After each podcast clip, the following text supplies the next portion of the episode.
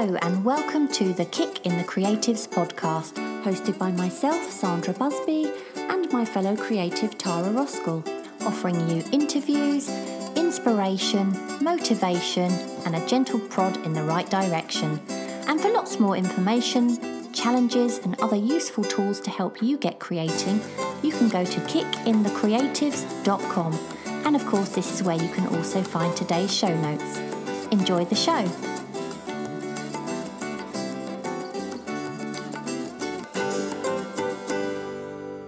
To today's episode, and today we're going to chat about how sometimes the smallest things can make a big difference to our art.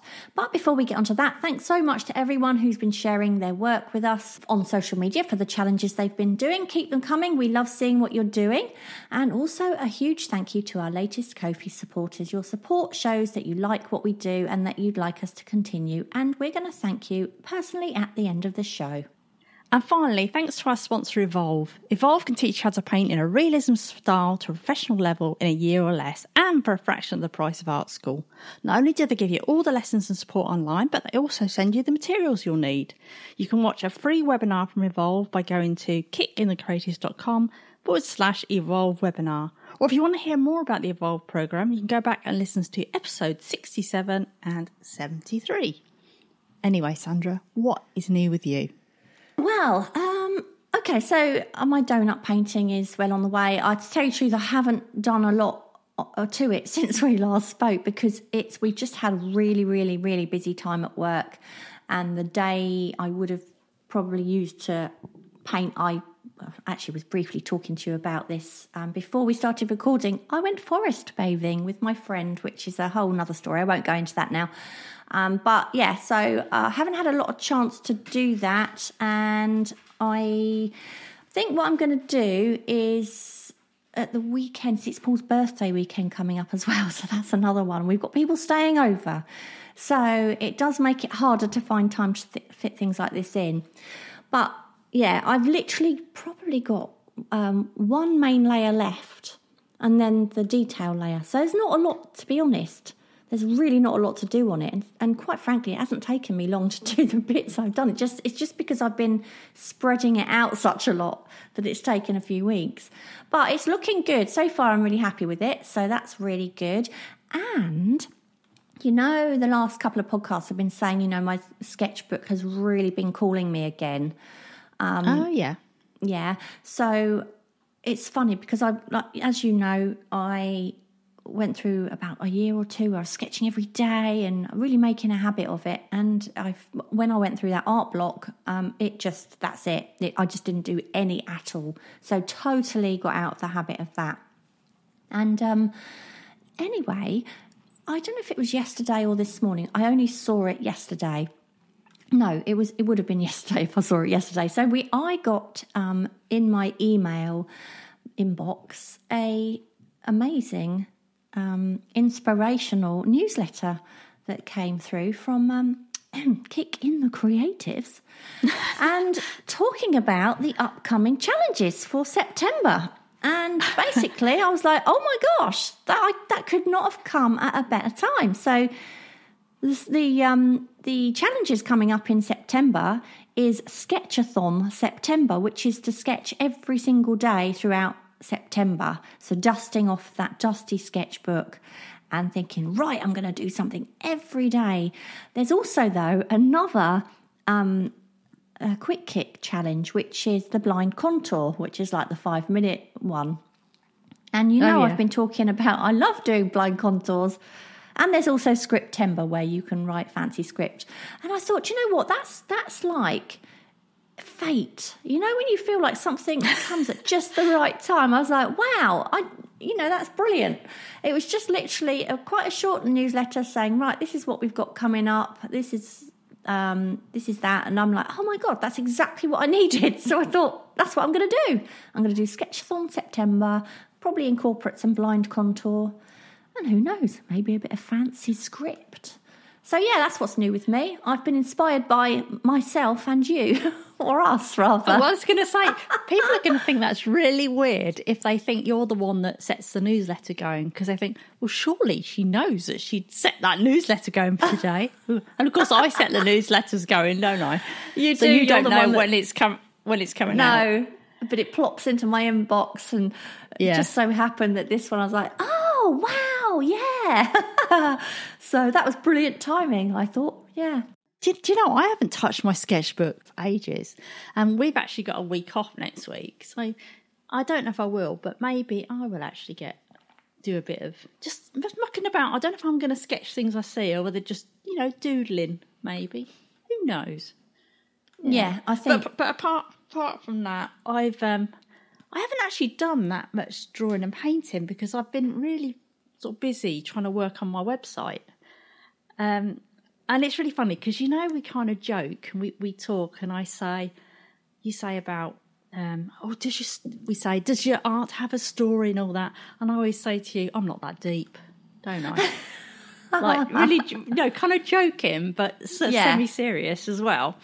yeah. Which is really funny because um, I keep hearing, you know, you need to tell the story behind your art. You need to tell the story behind your art. It's like this ever-going record, isn't it?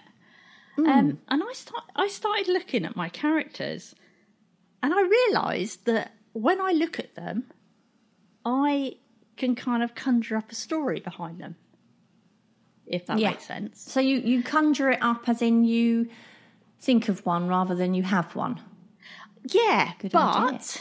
yeah, but it is, and like that sounds really false and stupid, right? But what I mean is, when I'm painting them, I don't necessarily have a story because I don't know who they're going to be. Because it's quite intuitive when I paint, I might start with a reference, but it doesn't end up looking like a reference. So I don't know how this character is going to turn out. So I don't know who they are. And then as I, I was sitting there looking at the stuff on my website, and I was thinking, oh, uh, I think she is a, I think she's royalty. So I think she's, I know this sounds mad.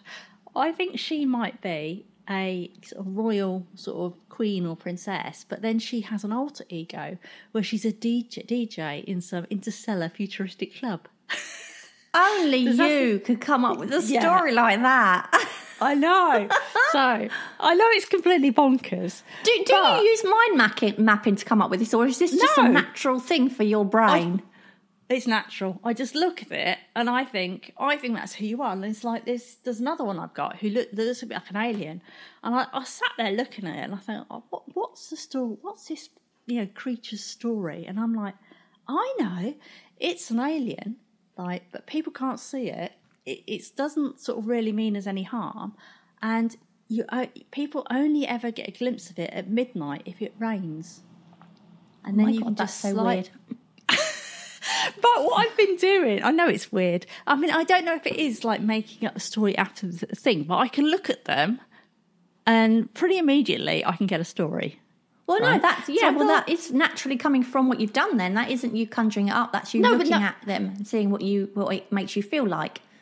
But it's what I feel like now. It's it, so it mm. might not have been. It might be a year later after than I painted it. I just mm. haven't thought about it. But then I look at it. So so I started doing this, and I've been using ChatGPT to help me write because it writes a lot more poetically than I do.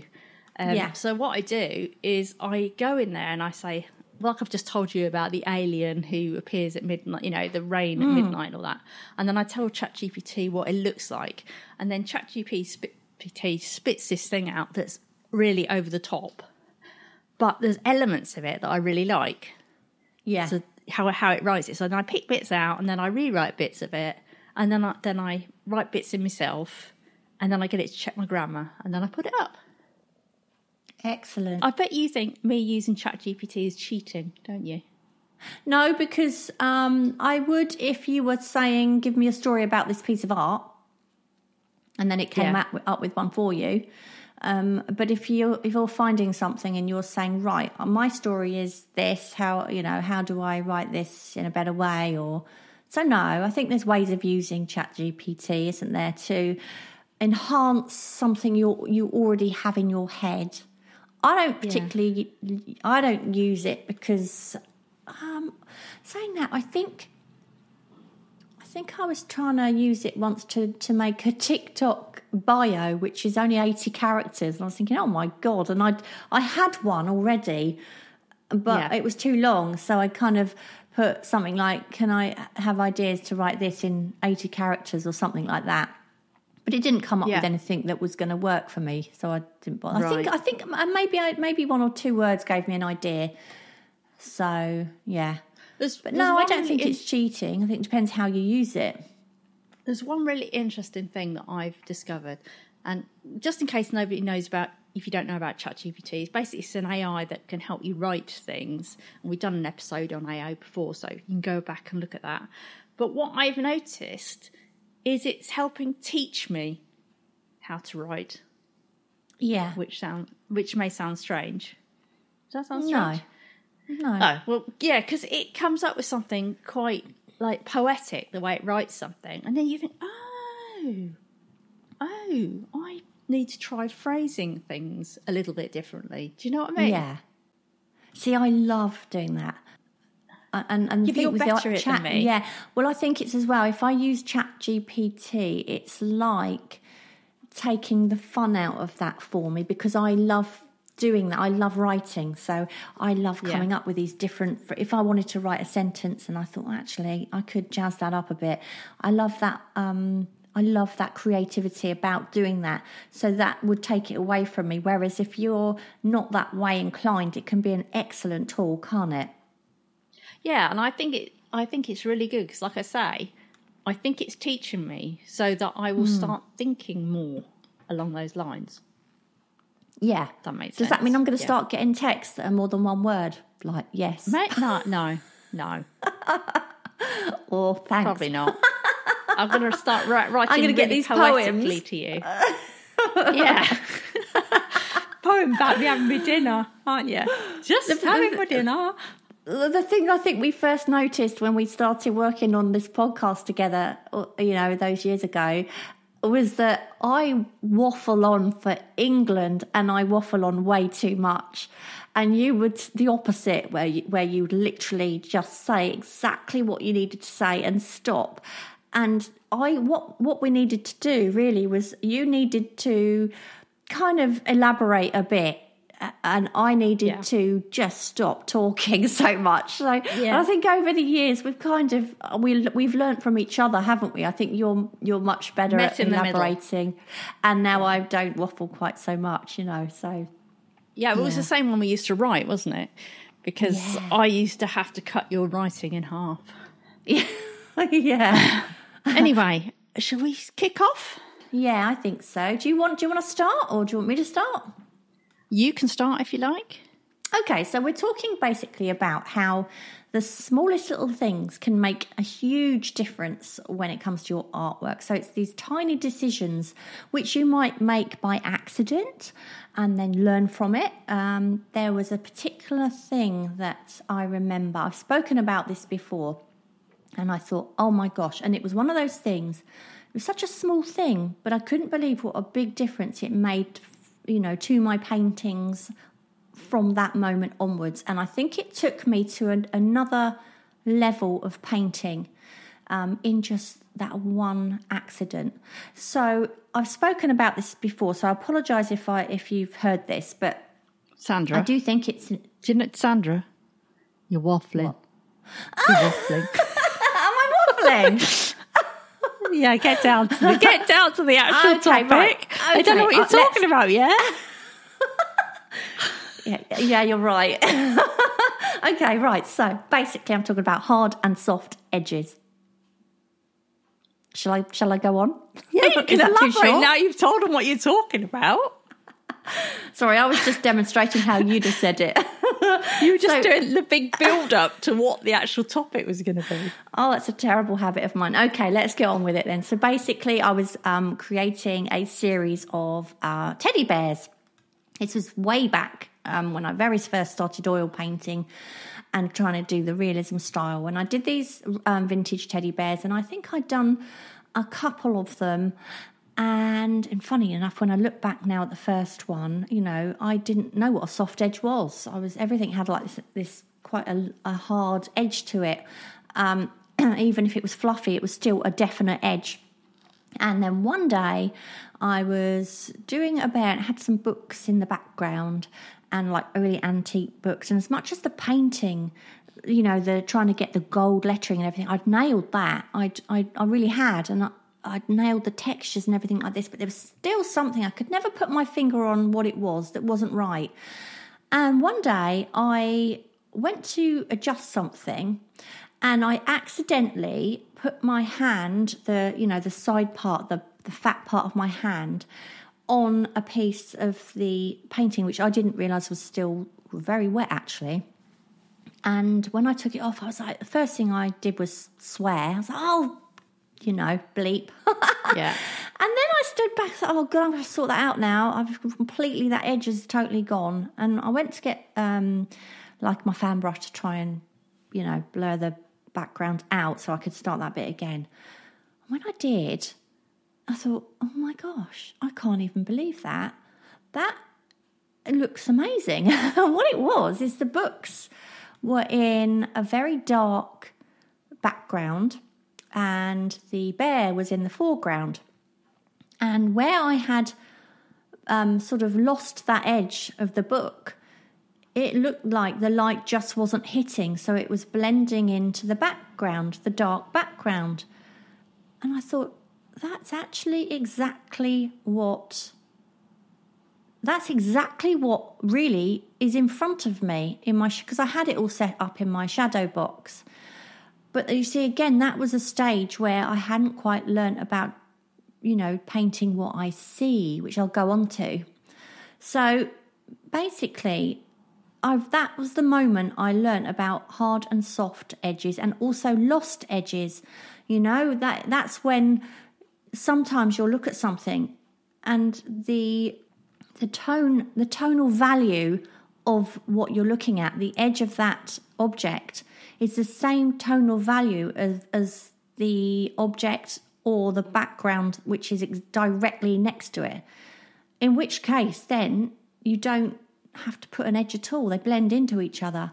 So that was that was um, probably the biggest aha moment for me of my whole painting career, if you want to call it a career. Do you know what I mean? Painting journey, yeah. adventure, or whatever it, it was the difference between me making good paintings and making bad paintings. So that was a massive moment for me. And it was literally the smallest thing to learn.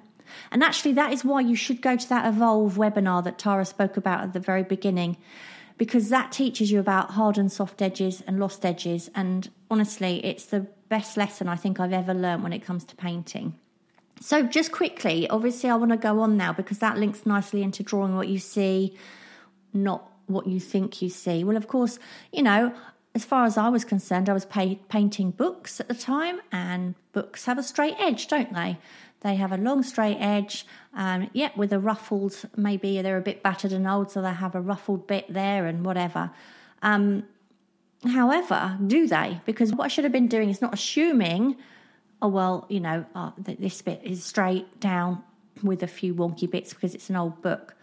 What I needed to be doing was looking carefully at the book and thinking, you can't even see that edge actually. I can't, can't see it. It's kind of like melting into the background. Um, okay, so what I needed to be doing is sort of smudging that in and blending it into the background and losing it. That is what is that is drawing what you see or painting what you see and not f- painting what you think you know. And it's, let's say, for another example, you're drawing an eye. This is a classic example. You say to somebody, um, okay, look at my look at my face and draw my eye. Now, an, a novice, somebody who's not, uh, you know, not experienced at drawing, um, and even some people who who are ex- sort of experienced in drawing, but they don't really haven't really got how to get good at it yet what they'll do is they'll think, right, okay, it's an eye, it's an almond shape. So they draw an almond shape and then they draw a, a round circle within the almond shape. And then they'll draw another round circle for the pupil. And then they'll draw an eyelashes coming straight out the top. Whereas really, what they need to be doing is thinking, okay, um, well, that eye actually isn't almond shaped because this eye has like a hooded part of the lid sort of falling over the top of it, which makes it sort of slightly baggy in that area. And then, oh, and the eyelashes, they actually grow downwards before they curl upwards. Um, and, you know, those eyebrows aren't all going the same way. Some are sort of sticking up a bit and some are, you know, tiny fine ones and it's it's looking and the iris you know oh it's not a round circle because some of that is actually hidden behind the lid. And it's it's taking notes and observing what you're looking at really carefully that makes the biggest difference to your drawings. So yeah they're two tiny things hard and you know lost and hard and soft edges drawing what you see instead of what you think you know it's such a small thing to do and a really easy thing to do. But unless you know that and you practice that, you'll never, you know, you'll you'll hold yourself back. It can make a big, big difference. I finished. yeah. Well, Are you still there? Did you go make yourself have, a cup? Did yeah, you go make yourself yeah, a cup of I tea? Did. I did, yeah. But if I was drawing you, you'd obviously have one large eye and one squinty one. So yeah, you would. All that I'd would be having one eye. It'd be sticking out the side of my head. Yeah, I was You'd have watching, to look at Tara's. You'd have to look at Tara's work uh, work to know what I'm on about there. What we're on about. yeah.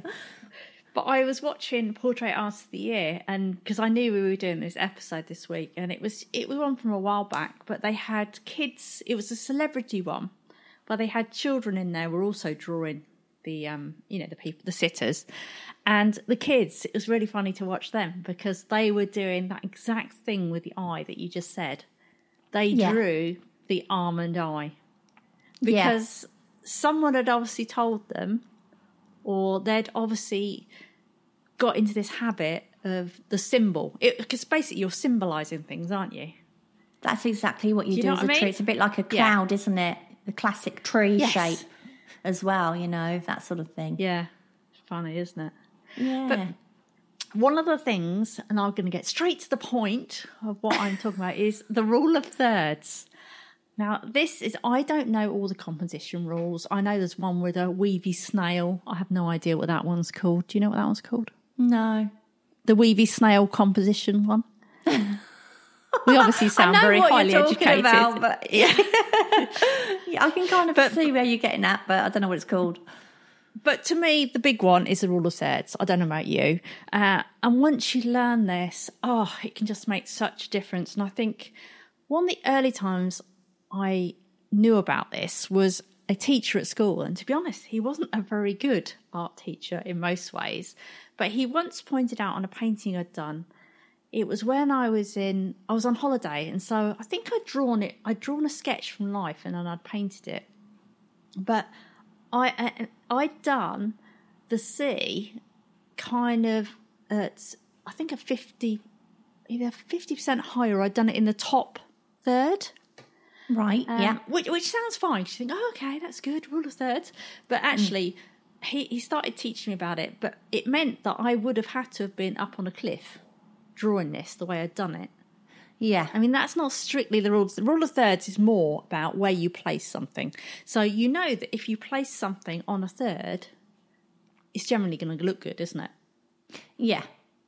And I so, so what you do is you divide your your your painting into, you know, nine into into nine, don't you? And then yeah. the the best place to put your focal points is really where any of those thirds join, isn't it? Yeah, yeah. Uh, and I've done it before with faces. Quite often, my faces are just central, and there's nothing wrong with doing things centrally. no. But um, if you can hit an eye on a third, even it works quite well. But also, you can push. Whereas you think, oh, it's going to look weird if I push a, push a face over to one side. As long as you have an element to balance it, if you kind of place the face so almost the nose is over a third, if it works well, you can make that work as well, can't you? And it's just, I wonder what it is that's so pleasing to the eye about that. I don't know, but it's you know it's so true in so many elements of life, and it's so funny because, so for instance, you know, if say Paul were to do the housework, and he were to um, wipe the windowsills down, and then he'd Yeah. put the plant pot back. And this is typical of same if my kids did it as well. What they would do is they would put the plant right in the middle in the centre of the windowsill. And then I'd Yeah. straight away see that and think, oh my God, what's that doing there? That's awful. And I'd put it a third, a third along the windowsill because that is what works. I, you know, symmetry seem, seemed to be a thing we did. I don't know back in the seventies and eighties, I guess. But actually, you know, it doesn't really it doesn't really work if you put a plant bang in the middle of it. It just there's something not right about it. Move it over a third and then put something small next to it. It it's um, a much more ple- a balancing, pleasing. Um, I don't, but like you say, I don't know why. I don't No, know I why don't know why. is. But I mean, the good thing about it now is if you've got a, a phone with a camera on, majority of them will have the thirds in, so you can use it like a to grid. Mm. experiment with. Yeah, a grid thing, but that is really good because you can use that to experiment. If if you're working from life, you can obviously use that as a viewfinder Yeah, and kind of obviously it will distort it a bit, but you can say, oh, okay, if I move that and I put that tree that's in the foreground, if I put that on a third, then I can get a nice composition in the background. And I think that works really well. As a general rule of thumb, you see, in my paintings, I Yeah. will avoid at all costs anything happening in the very centre of the painting. So I'll in, I'll visually and in my mind I'll mark a spot that I think that's the middle of the canvas. I don't want Yeah. anything to be going on there. I don't want anything to be meeting at that point. I don't want um, any anything actually going on at that point. And now there's one or two paintings that might have happened, and but it's not the end of the world. But generally speaking, try and avoid anything happening, meeting, um, or any focal points being dead center. Oh, right. Mm. Well, I actually, I'm just looking at some of my faces now, and um, this isn't even necessarily deliberate, but um, because I have the one big eye, even though I ha- quite often have a face centered, so that, you know, the nose will be fairly near the center, Yeah, the, the big eye will definitely be on the third, or Yeah. near the third. Yeah.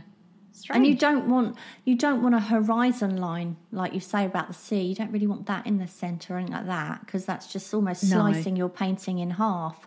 And I've seen paintings before where you've got a tree dead central in the middle of a or maybe the focal big, biggest tree in the centre of a painting, yeah. and it's like, oh god, that's really bad. It's sort of basically dividing it in half.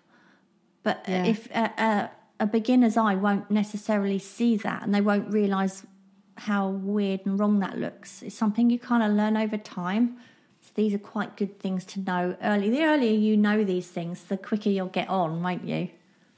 Yeah, But I you mean, I know- think the thing that my teacher was was trying to tell me was that if when you have the thirds, you want to have your because it was the beach and sea, and you want to have use those thirds, but where you put the thirds does make a difference to where your viewpoint would have been, doesn't it? So Yeah. if you Yeah. put a high a high, a high third is where the horizon is. That is like if you were up somewhere high and looking down. Yeah. Whereas if it really, all I'd done, the horizon should have been on the bottom third because I was standing down there on the beach. Yeah, that's sort of about perspective, isn't it? Yeah, it's perspective, but it was still using the, the rule of thirds Yeah. as well for where, yeah, all mixed in at once. I mean, people Oh, say the importance of learning perspective, which I do agree with to a point, but I think actually, uh, as long as you look, if you're looking and you're observing Yeah. and you're drawing, like I say, you're drawing what you see and not what you think you see, you can't really go wrong with perspective. You don't even have to learn too much about it. But things like that, you do, you are right. If you're standing up really high, then perspective is going to change quite a lot, you know. Um, Yeah, I mean, I've done loads of lessons in perspective. I remember when I was at school and I did technical drawing for a bit, which was horrendous. Um, but It's so they used to boring, isn't it, About perspective? perspective. Oh my god, mm. so boring. But and mm. also it's like, oh my god, how the heck can I work out if I've got something and then it goes around the corner and then it's going down a hill and it's do you know what I mean? It's like Yeah. it's far better just to look. Yeah, exactly that. Exactly Yeah. that. and you kind of learn it on the way as, as long as you're looking you kind of start to notice these things you know and then Or you, you, do draw you do faces, and then you don't you don't have to do perspective, then do you so much? yeah but you know what you're saying Just avoid about it. you know what you're saying about the rule of thirds so Yes.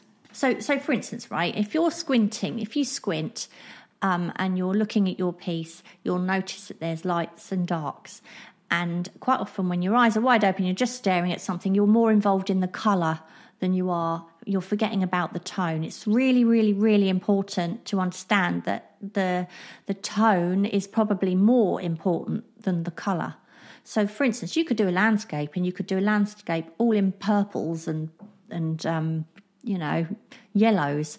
You can make that look absolutely right because you, as long as you're doing it tonally, it still would work.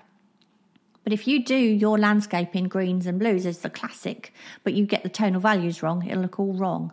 But again, what you need to be doing as well is making sure you've got a pattern of lights and darks. So one way to do this is to say, for instance, you upload your painting to um, a computer and you turn it to black and white. That's one really good way of realizing whether or not your painting's working. If you turn it to grayscale and tonally there is not enough contrast between your foreground and your background or your objects where there should be contrast, then it's not going to work. It, even if you know you look at it without being black and white, and you sort of think mm, it, it's not working because the, there's the contrast is all wrong. And an idea, ideally, going back to your rule of thirds, you want a nice pattern of lights and darks. You don't want it to be heavily dark on one side and then hardly any dark the other. There needs to be a balance between lights and darks throughout the painting. I know that you often get a lighter side and a darker side because obviously it depends which way the um, the sun or the, the light is shining. But you still need to have a balance balance that somehow because there's still always going to be darks in one area, even if you don't sort of immediately see that. So that's another thing going back to you know it's a kind of I suppose it's like a balance, isn't it? It's just it's just creating a nice balance. Shall I tell you another one? Um, yeah. This for me was a really big thing, uh, and that is balancing colours, which Yeah. sounds really weird. But it, when you suddenly get this, it's like wow. Uh, and what it is is if if you've got a painting, say, and you decide that okay, my eye, I'm going to put a bit of blue around the eye. Um, don't just put a bit of blue around the eye. You now need to put a bit of blue somewhere else, probably the opposite side, to balance that blue. And Yeah. not only does it mean you've kind you've kind of formed that balance like that seesaw, there's something going on both sides, but it also brings a harmony, doesn't it? If you haven't got too many colours going on in Yeah. that piece. But but it is such a you don't think about that, do you, until you've been doing art for a little while, to me. When you go around a gallery and you can sometimes see, well you can often see this um, you know even going back to when the old masters painted they'll if there's a if there's a little bit of red somewhere even if it wouldn't immediately think that that should be there there'll be a little bit of red the other side of the painting somewhere even if it's just a few dots within the leaves of a tree. And that's how they balance that painting because if you just have a splash of red somewhere and it's nowhere else in the painting, it's almost like your eyes can't, they're so focused on that, they can't travel around. Yeah. I've seen novices like uh, post painters and they go, you know, something wrong with this. And you look at it and you think, yeah, you need, it's because they've got a load of green one side and then there's nothing the other. And they just Yeah. need, you, you can, you can actually start to see it, can't you? You can see it in someone else's work where Yeah. they need to put a bit of colour. It's so odd. But I think that is something that once you know it, you start looking for it. But it's something that grows over time, I think, knowing where to put that colour. But also, you can tell the people that have only just learnt it because quite often they'll overdo it. It's something that's very subtle. You don't have to think, oh, well, I need a big blob of paint there that's that colour because I've got some up in that corner. You- It can be the most subtle thing. Yeah. It's ju- it, it has to be subtle, really, but for it to work properly. But to going carrying on with the colour theme, colour basic colour theory, I remember thinking I could skip that because a like perspective, I thought that was the most boring thing in the entire universe was doing colour theory. And then there was one day and I thought, no, I, I every time I mix a colour it looks like mud. And so I back in back then we had DVD players and um, I bought a colour theory DVD, and I God, it was so oh boring. God, that it sounds was, like I laughed. it was boring as boring could be, but I had to make myself learn that because it, it, you can't, you can't. It's not like perspective where if you look at it for long enough, you'll get it. If you're looking at a color, you you need to think, okay, why does that color look so fresh and vibrant, even though she's mixed this color and that color together? because sometimes you'll mix two cadmium colours are the, the, the, real culprit for this. They tend to, if you meet mix cadmiums, they quite often will make mud, you know. So yeah, it's fine to use a cadmium, but then you need to use it with something transparent to to create a lovely, vibrant wash. Do you know what I mean? But it's it's learning. You have to learn basic color theory to be able to understand that and also color balance, like we were talking about before. Okay, so if you say, for instance, you look at your color wheel and you've got purple one side and yellow the other. That's a great. Have thing. you said that because like- of me? Purple, the purple and yellow. Oh well, let's go with orange. Let's go with orange and blue then. Let's go with orange and blue. So yeah, I mean they they are um, they're compl- they're opposites on the color wheel, and they look so fantastic together because they're opposites, but also harmonizing as well. So you might have you know yellows and oranges and reds. They look beautiful together. But at the same time, you also need to make mix cool and warm. And the thing is, I can't. It's not something I can teach you on this podcast because it, it's a it's a big in depth thing, isn't it? But taking that time to learn this stuff, um, color harmony, color complementaries, you know, um, color balance, warms and cools, all of those things make the difference between an obvious beginner artist and someone who really knows what they're doing, or a, a brilliant painting and a painting that could be good, but there's something wrong with it. Yeah, and I think this is this is more if you're painting towards realism, isn't it? I'd say it matters more. Yeah, uh, well, I don't know. I mean, even in say in your paintings, Yeah, I use complements. colour I balance definitely there. use balance, and I use, but but I don't I don't mix. I don't mix colours like you do.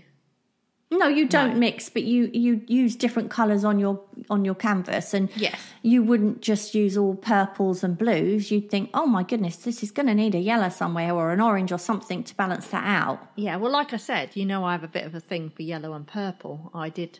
I kept, I kept on giving doing shadows really purple, didn't I, for a bit? yeah, I remember we had Danny Gregory on, Everybody had didn't we? And you did a sketch of him. He had a purple Yeah. moustache. Oh dear. But it's, it's things you know. I mean, you wouldn't do that now because you you learnt from that, didn't you? But, But I just- probably still would because I still like giving a real punch to colours. So I, I Yeah, probably do, would. yeah. yeah. But it would be. I think next time if we if we had him on again, you'd have to do him in your style. oh God, with a squinty eye and a big eye. Yeah. Yeah. Maybe. Shall I give you Yes. another one? And this Mm-hmm. is using better materials. Now, this doesn't always apply, Yeah. but it does sometimes, especially with things like watercolour. If you want to use watercolour, definitely buy some reasonable watercolour paper. It doesn't have to be mega, mega expensive, just has to be of a reasonable thickness or weight and and texture really makes a difference depending what kind of look you're going for as well. So I would experiment with those. But I can still remember as a kid, uh, well, so I say a kid, a teenager, starting to try and learn how to use watercolors. And obviously, my parents weren't painters, so they didn't really know. And you didn't have the internet then. And I remember trying to do watercolors on uh, cartridge paper and you're like wondering, it's like, why won't this work? And however many paintings you Yeah. try and paint, it looks rubbish, and you just think it's you because you think, well, it's because I'm a beginner, so it's going to be rubbish. But there is there is a thing where certain things like that they will make a big difference. So if you carry on using cartridge paper, yeah, you'll get a bit better, but you're never going to know if it's you that's rubbish or if it's just the paper. Yeah. And in fact, even some watercolor papers again. I mean, I remember buying a watercolor um, sketchbook from W.H. Smith, and what was like, it was awful. Oh, was? Absolutely awful. Really, really bad. Yeah. The works It was only cheap. It was just well. one of those. Yeah, and it's like, oh, but you know, I'm using watercolor. It was hideous. I'm not saying they don't do a decent one as well, but this one I bought was rubbish.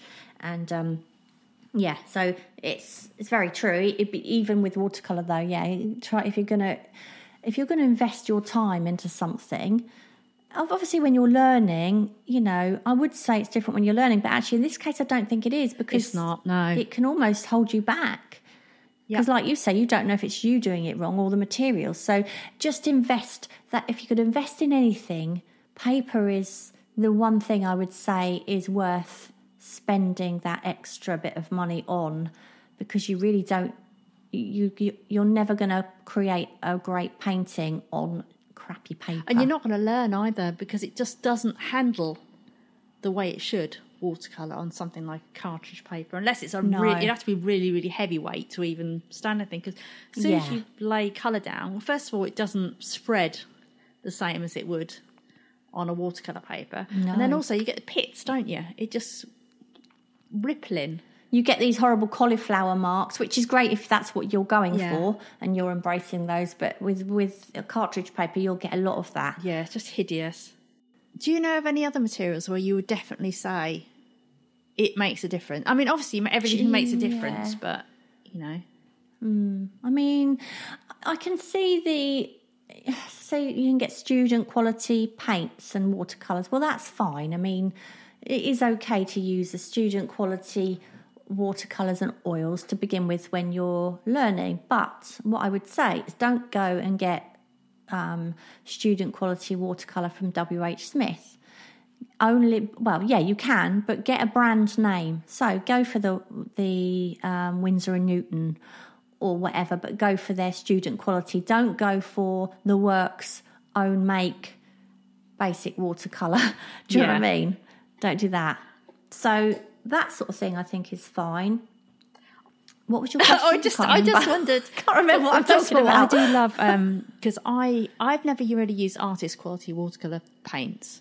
I've always used student, um, but because I don't do it that much, basically. But I have, I did invest in some White Nights, and I don't even know if you can get them now because they're Russian, and I I know there's loads of you know things we can't get now from Russia.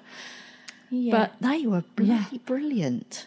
I, I, the difference between those White Night paints and say like a Winsor and Newton student thing. Yeah. Oh my god! yeah The amount of pigment that came out then. But I, I, my question to you really was: Are there any other materials that you can think of that really made a difference? As in, you tried something and it Yes. was cheap, and then you swapped to something better. yeah canvas Canvas, yeah. canvas. So working on cheap canvas, okay, yeah, it's fine if you're really, really beginning and learning. But if you're, um, so you can get these canvas boards, these canvas sketch boards. They're handy if you're going out and doing like a landscape and things like that. But they've got this, which, and this is fine actually. If you're somebody who's doing a landscape or you're doing where you're embracing that thick paint and impasto marks, great, it's fine. The rougher, the better. But actually, when for me, when it comes to choosing my canvas, I really now can tell when it's cheap canvas and when it's not. You know, it's very. It, it, they're usually quite rough and they're horrible. The sides of them are horrible and they and they buckle, as in like you, they're not drum tight. I know there's a way. There are ways around that, but actually, going for a a good quality canvas, I find makes a very big difference to my paintings and how they turn out because well it's like it's like anything isn't it drawing on a bit of um, paper that you just steal out of your printer uh, you know you're for at work as opposed to drawing on a proper piece of nice quality paper Yeah.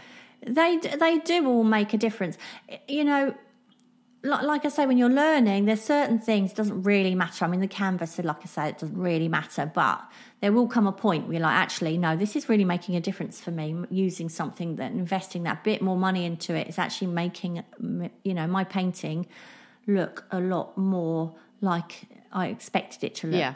You know, you could use linen canvas, don't you? I like the linen ones, yeah. Are they? No, because what bugs me about canvas is I really like a smooth surface. And obviously, canvases have that kind of woven texture. Does linen? Mine don't. Does, linen doesn't have that. Well, no, I just go for a fine texture, or you can get super fine as right. well. I use um, there's a company called Bell Art, and they do some lovely uh, extra fine canvas weaves. Yeah, and you, it's like it's like you can't feel it and you can't really see it. All of course, when I'm painting glass, I don't want yeah. that weave yeah. in it. I want a, a super fine surface. It is more expensive, but um, I actually sent off, and I think I got this from Jackson Art. I sent off it. I can't remember how much it cost. It did cost me some money. I can't remember how much, but it was a book of canvas surf like samples. Oh, right. And you, I, I don't know if it was just a bell Art one or if it was a general all round one and but it's uh yeah then i've got this book so i could touch and feel each one and think oh no this is what i want this is what i'm looking for and so that was worth having because I probably would have gone through about 15 canvases I didn't like before I'd have finally settled on the one I like. Whereas if I just spent, I literally spent one bit of money on this booklet and I knew straight away what I was going to like. You sounded like when you were talking about going through it, it's like I could just imagine you going, oh. and licking the blooming canvas as you oh I like licking that when it. You're, you're stroking this canvas thing. Uh, you, some weird uh, things. Yeah, you have some weird visual do, things going yeah. on in your head. Oh, I don't want to picture, picture you licking canvas. Uh, I think it's your turn. Okay, so before we go on, I'm editing the podcast and I've realised that we've reached 47 minutes and we still have about the same amount to go. So rather than put you through Tara and I yapping on together for another 47 minutes, I thought, you know what, let's split this episode into two. So we're going to leave it here for now and we are going to pick up where we left off next time. See you then. Thank you so much for listening. We hope you enjoyed the episode, and if you did, perhaps you'd like to share it and leave a review for us on iTunes.